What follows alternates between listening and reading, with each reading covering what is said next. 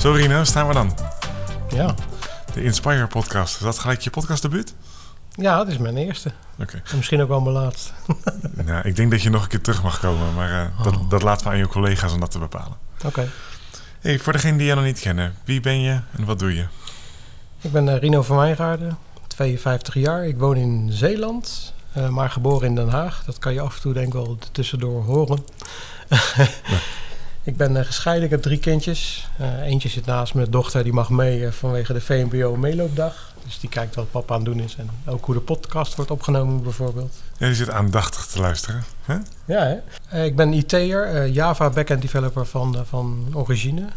Ik zit 25 plus jaar in het vak. Heb bij diverse klanten gewerkt. Diverse technologieën, ook frontend. Eh, maar mijn hart ligt toch met name bij Java backend. Mhm.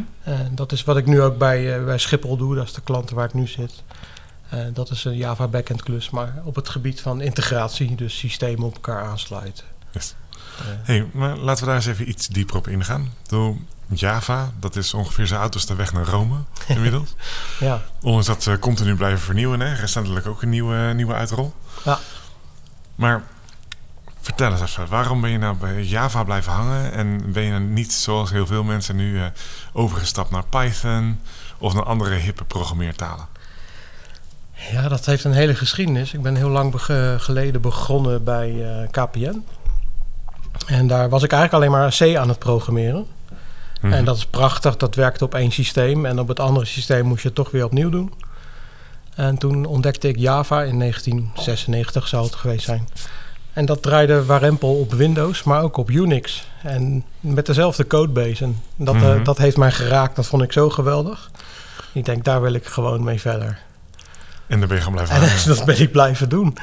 Ja. Plus dat het een hele coole... Ja, het blijft zich ook ontwikkelen, de, de Java-standaard. En dat is het mooie. Het is niet obsolet geworden of zo. Het, is nog steeds, het kan nog steeds mee met de moderne tijd. Zou je ons daar eens een keer mee willen nemen? Want als ik met eh, mede-vakgenoten praat en men heeft niet echt kennis van Java, dan wordt Java toch een beetje gezien als die programmeertaal. Ja, hij is er al jaren en heel veel organisaties gebruiken het. En het is wel gebruikt voor Android weer, om daar weer appjes mee te bouwen. Dat gaf weer een boost, maar eigenlijk was het bijna dood. Maar als ik jou zo hoor praten, dan ook de eerdere gesprekken die we voerden, Ja, ja. zit dat volgens mij toch iets anders. Nee, gewoon Java is gewoon niet meer weg te denken. De laatste tijd is het ook, ontwikkelt zich sneller. Eh, vroeger was de, de, de, had je één keer in de drie jaar een nieuwe Java-release. Tegenwoordig heb je elke zes maanden een nieuwe release. Kijk, het is ook sneller gegaan. Het Mhm. gaat sneller met de tijd mee. Oké, en, en kun je ons dan eens meenemen? Wat zijn er nou de ontwikkelingen van de laatste jaren? Er zijn een paar grote veranderingen geweest. Volgens mij, als ik het goed heb begrepen, is de release cycle wat opgeschroefd. Ja, ja. Ehm, maar wat, wat, hoe, ziet nou hoe zien de afgelopen jaren van Java eruit? En hoe ziet de toekomst van Java eruit? Ja, dat is, een, vraag die je natuurlijk heel breed kan beantwoorden. Kijk, het is eh, ook mee, meedoen met de laatste mode. Hè? Dus meer internettechnologie eh, wordt geïntroduceerd. eh, nieuwe Java-standaarden, nieuwe internetstandaarden. JSON, XML, dat was natuurlijk al. Maar het gaat met de tijd mee. Eh, het- wordt bijvoorbeeld ook steeds meer toegepast in cloud-technologie. en daar moet de taal zich ook aan, een beetje aan aanpassen. Dus Mhm. je hebt nu nieuwe runtimes, Java runtimes, die eh, minder geheugengebruik hebben, sneller opstarten, dat je geen cold start hebt. Mhm. Dus het ontwikkelt zich ook mee met de tijd en, en de trend. En dat is wat ik ook mooi vind. Ja. Het staat niet stil. Nee, en, maar waar, waar staat dat dan over een aantal jaar? Ik bedoel, men is nu volle bak bezig met eh, metaverse. En men is volle bak bezig met... eh, nou, dus alles op het gebied van artificial intelligence... maar ook op het gebied van machine learning. En de taal waar die men dan toch met name benoemt... als je echt gaat googlen, Is Python. Hè? is Ja. Python. Ja. Tegelijkertijd zie je ook iedere programmeertaal... tot en met COBOL aan toe... roept men van, van nee, dat is de toekomst. Van, eh, en juist daarop gaat het gebaseerd worden. Die laatste niet, maar... Nee, nee. Ehm, en PHP is de toekomst van, eh, voor artificial intelligence. En de andere roept Java en de derde roept weer wat anders. Kun je daar iets meer duiding aan geven wat, wat de rol van Java is? Wat aan de voor- en nadelen dan zijn op dat gebied? Het is natuurlijk al een taal die ontzettend lang eh, bestaat. Mhm. Zeker. En, maar je moet het misschien ook breder trekken naar de talen die op een JVM draaien, de, de virtual machine. Ja. En dat kan ook Groovy zijn of een andere taal. Dus het, het beweegt ook mee met, met dat je de taal kan kiezen die je wil. Hè? Kotlin, eh, misschien zelfs Python dadelijk. Mhm. En dat het op een JVM draait, dat weet je dan niet eens meer. Maar het is wel onderdeel van dat eh, Java-ecosysteem. Nu ben ik toch even nieuwsgierig, want eh, dat is voor wat betreft Java. Mhm. Maar jij bent ook blijven hangen bij Java. Heeft het dan nooit eens een keer, is er dan nooit een keer een moment geweest dat je dacht van, joh, ik deed ooit eh, C, toen ben ik overgestapt naar Java. Laat ik dan toch een keer Python proberen, of misschien toch een keer de stap naar, naar frontend doen in plaats van alleen maar back-end programmeerwerk. Ja, ja, precies. Dat, dat Of- doe je ook wel, hè? want de klant vraagt niet alleen maar om eh, alle hardcore Java. Is dat ja, dat klanten vragen ook om bijvoorbeeld een stukje DevOps te doen, scripting. Ja. Hè, dat doe je dan met Bash bijvoorbeeld of Python desnoods. en eh, ik heb ook een, aan de frontend gewerkt. Ik heb met Angular eh, gewerkt, Angular JS. Eh, Mhm. De nieuwe Angular 8 tot en met 12. Dus ik, ik ben niet een one-trick pony. Je moet je toch een beetje aanpassen. Ehm, en dat is ook leuk, hè? Het houdt je vakgebied ook interessant. Want alleen Java, dat, dat is misschien lijkt beperkt, maar het ecosysteem is gigantisch. Ja. Dus, eh, maar, de klant krijg je soms ook de ruimte om meerdere aspecten aan te pakken.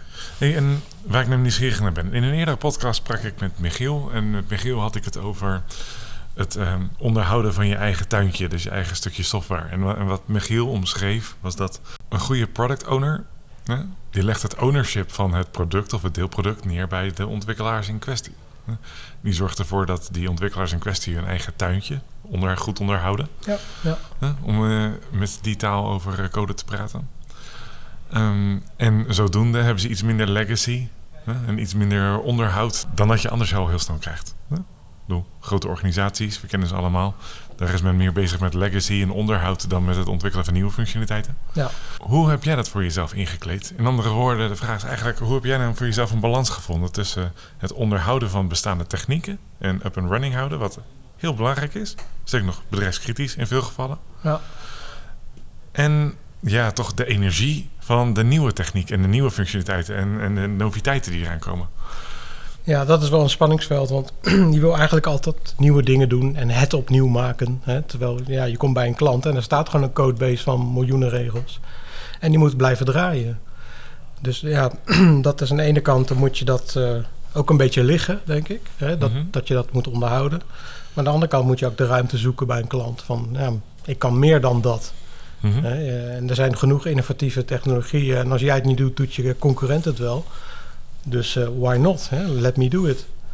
Oké, maar dan, dat eh, vind ik een, een mooie reactie, maar nog niet helemaal het antwoord op de vraag. Wat doe jij nou? Hoe heb jij het nou voor jezelf zo ingekleed? Dat je denkt van, oké, mijn, mijn pet staat en je zit nu bij Schiphol groep. Ja, Ik weet niet of je daar meer met legacy bezig bent of meer met, met vooruitgang.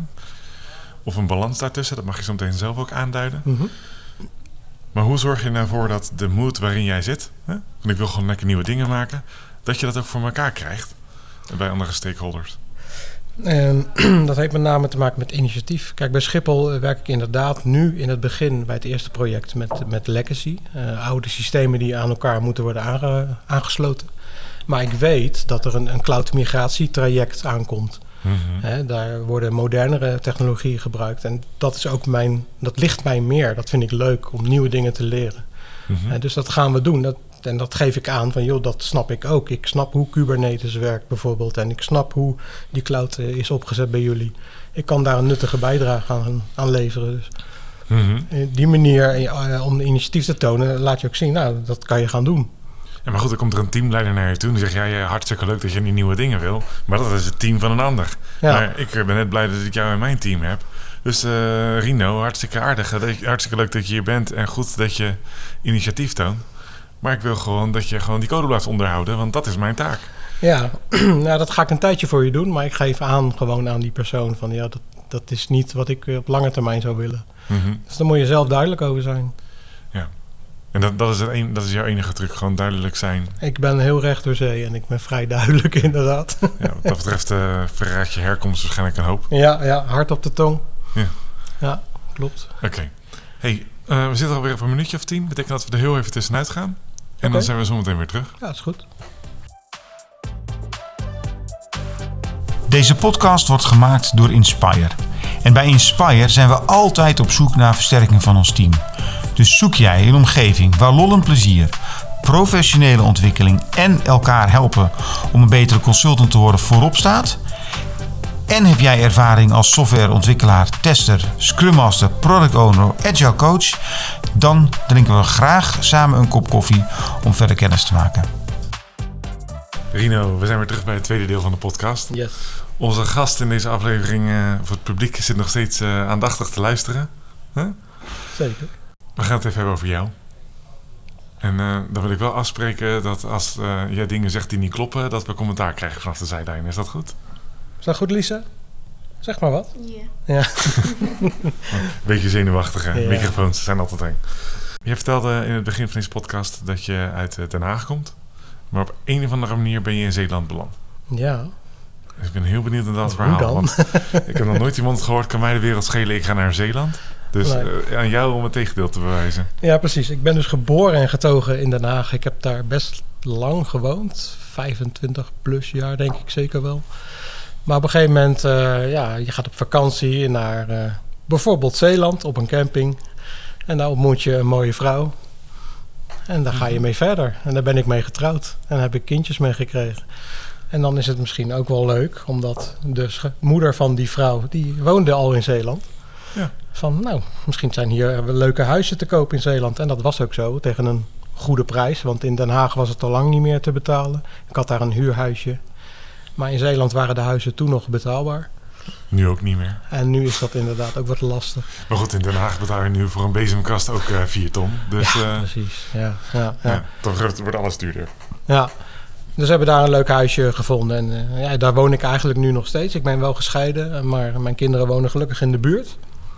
Eh, dat werkt heel goed. Alleen voor het werk is het altijd lastig. Hè? Want het meeste werk zit gewoon in en om de Randstad. Mhm. Dus het is eh, bijna altijd ver rijden. Eh, ja, nu met corona, tenminste in het verleden, is het natuurlijk lekker thuiswerken. Maar mijn plan was wel om richting de Randstad ook ooit te verhuizen. Omdat het wat dichterbij werk is. God, die kinderen die is ook wel heel aanlonkelijk, hè? En het is ook wel heel fijn als die gewoon binnen kunnen stappen, toch? Ja, ja, dat is nu echt super. Daar ben ik wel heel blij mee dat ik eigenlijk eh, toch wel ben blijven wonen in plaats van direct eh, mijn spullen pakken. En dan ben ik toch benieuwd. Je verraadt het al een klein beetje, maar hoe heeft dan het krijgen van kinderen jouw carrièrepad eh, veranderd? En dan niet zozeer de harde kant, want natuurlijk, je zal misschien in plaats van, joh, we kloppen lekker door tot vier uur s'nachts, uh, een iets ander ritme hebben gehanteerd. Ja, ja. Maar ik ben toch benieuwd, eh, hoe heeft het jou veranderd als professional? Eh, nou ja, het gaat eigenlijk vanzelf. Je wordt ouder, eh, wat rustiger. Ehm, kinderen zorgen ook voor wat reflectie. Eh, van ja, hey, zo was ik vroeger misschien ook wel. Het, is, het is gewoon leuk om te zien, je mini-me die opgroeit. Vooral mijn dochter lijkt heel erg veel op mij.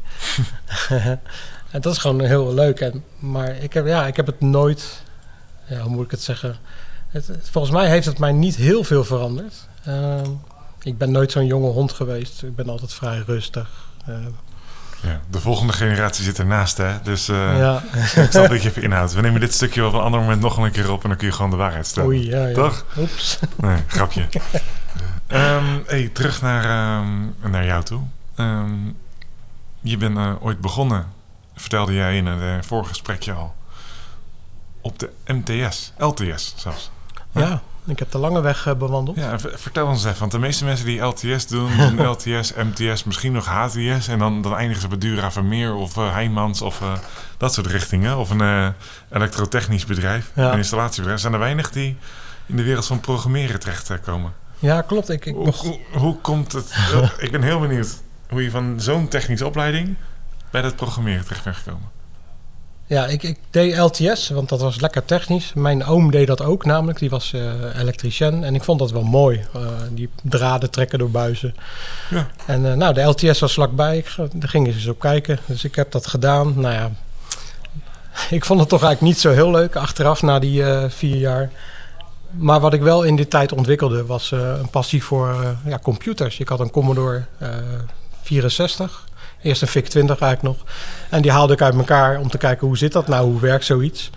En eh, kan ik daar wat mee? Dus al snel aan het programmeren geslagen. En ja, dat vond ik eigenlijk wel hartstikke leuk. Ondertussen op de MTS eh, deed ik ook de technische opleiding, maar dan de technische eh, opleiding voor computerkunde, TCK. En daar was je ook met chips bezig en programmeertalen. Dus ik denk, nou, ik vind dit geweldig. Ik ga, ik ga hiermee door. Dus ik, ik heb inderdaad de MTS afgemaakt. Maar daarna uh, stopt het al vrij snel. Ja, wat moet ik nu? Ga ik werken? Of ga ik nog iets verdieping zoeken? En dat laatste heb ik gedaan, dus aan de Haagse Hogeschool Informatica. Mhm. En daar ben ik binnen vier jaar afgestudeerd op uh, datacommunicatie. Maar ja, het was uh, veel programmeren. En minder hardware, dat wel. Maar dat is ook wel gewoon leuk. Ik, het programmeren ligt mij meer, heb ik gemerkt. Ja. En is het nu zo dat door dat robotica zo erg ook naar de consumentenkant is gerold... dat je nu thuis nog met dat robotjes loopt te spelen? Of is dat hardware ja. compleet uit uh, Nee, dat is nooit verdwenen. Nee, dat is nooit verdwenen. Mijn hele bureau ligt nog vol met Raspberry Pi's, Arduino's. Precies wat en, ik bedoel. Uh, nog wat componentjes. En af en toe, als ik er tijd voor heb, dan, dan, dan soldeer ik zelfs nog stukjes in elkaar... om uh, dat domotica thuis aan te sluiten. Dat vind ik gewoon leuk. Of, of mijn bierbrouwinstallatie te monitoren bijvoorbeeld. En nu, nu, ben ik even heel nieuwsgierig. Want iedereen die ik spreek over zijn domotica-installatie... die geeft eerlijk toe... oké, het werkt nu even niet zoals het moet werken... maar het komt weer goed. Ja, ooit komt het goed. Ja. Hè? Dat is, uh... Hoe zit dat bij jou? Ja, precies hetzelfde. Het is één keer leuk en dan werkt het. En dan laat je het in de kast staan... en opeens werkt het dan niet meer. En dan denk je, oh, wat is er nu weer aan de hand? ja. En dan of, of je repareert dat... of je gaat weer naar een nieuw project op zoek. En dat Ah. laatste doe ik meestal. Ja, precies. Dan ben ik blij dat je domotica beperkt tot dat soort dingen... en niet tot de lampen in huis. Want dat is toch verdomd onpraktisch op het moment dat je nou ja, goed. verlichting niet meer werkt. hè? Dat, is nog niet zo heel erg. Oké. Hey, ehm, we hebben het al even over eh, je werk. Hebben we het over gehad? We hebben het gehad over eh, kinderen. Dat speelt een belangrijke rol in je leven. Zeker, ja. Dus zo niet de belangrijkste rol. Ja. Schat ik zo in. Zeker. Ja. We hebben het al gehad over domotica. Wat doe je verder eh, naast, uh, naast al dat? Precies, naast het werk probeer ik uh, uh, bier te brouwen. Ik ben hobby bierbrouwer. Dus ik, ik, ik heb les okay. gehad aan de, aan de wat was het ook weer, de Zeelse, de Delta Brouwer, sorry. En daar mm -hmm. heb ik een cursus gevolgd en ik leuke bierbrouwen, dus dat doe ik af en toe. Ik heb zo'n elektrische ketel en dan mais ik en dan maak ik een biertje en dat deel ik dan uit meestal. Ja. Dan zie ik nu iemand opkijken, maar die heeft waarschijnlijk nog geen slok bier op. Nee, die mag dat ook niet. Dat, gaat niet gebeuren. Tot je veertigste heeft ze huisarrest ook. nee hoor, onzin. Nee, nee we houden even bij fris voor uh, Lisa. Precies, maar uh, heb je dan een bepaald soort bier wat je, wat je fijn vindt om te brouwen? Of? Ja, ik hou van, uh, van blond, triple en stouts. Daar beperk ik me eigenlijk een beetje toe. Dat denk, is al genoeg. Ik denk dat ik binnenkort een keer in de auto naar Zeeland sta. huh? Ja, dat is wel lekker hoor. Ik heb leuk om te doen. Ja.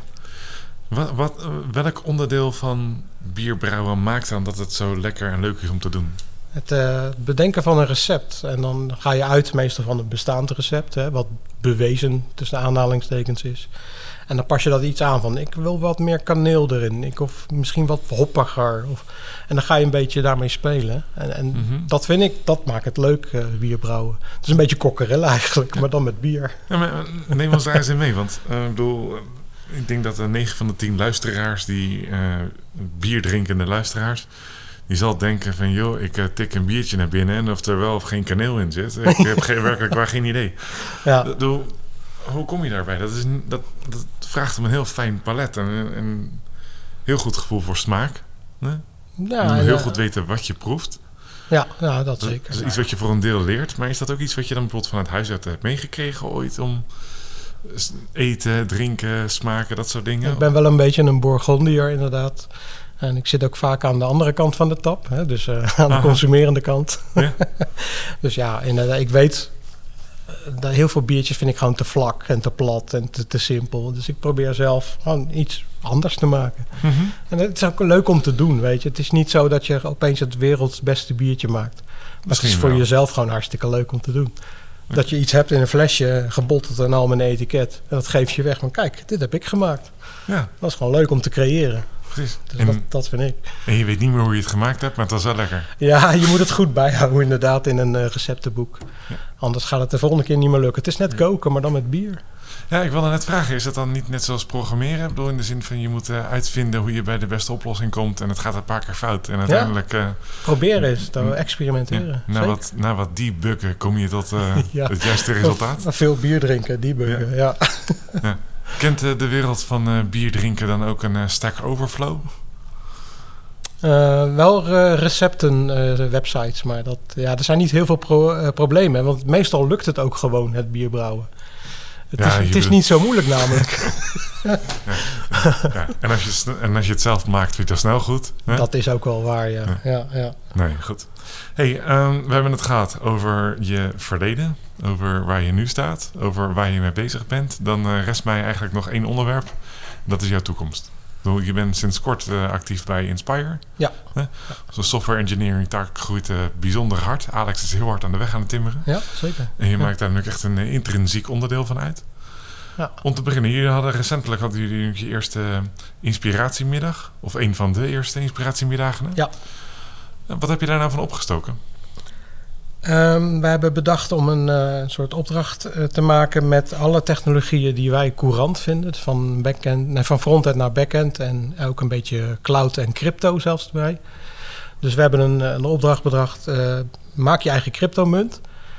Eh, En Mhm. een crypto klok daarbij. Dus een, eh, op een tablet heb je dan een, eh, waar de koers staat, wat je verdient. Of, of je al met pensioen kan bijvoorbeeld. Hè? Ja. en dat soort dingen. Mhm. En dan komt een stuk frontend bij kijken, een stuk backend en een stuk cloud.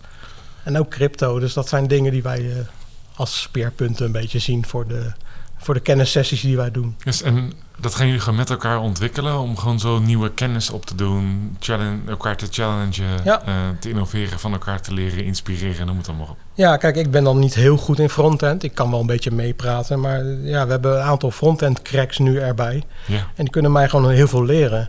En dan maak ik een stukje backend. En dan kunnen zij dan hopelijk weer veel van leren. En Mhm. zo sluiten we het op elkaar aan. En dan kom je weer andere problemen tegen. Ja, voor je beeld, jullie hebben allemaal eigen opdrachten. Jij bij Schiphol, anderen op andere plekken. Ja.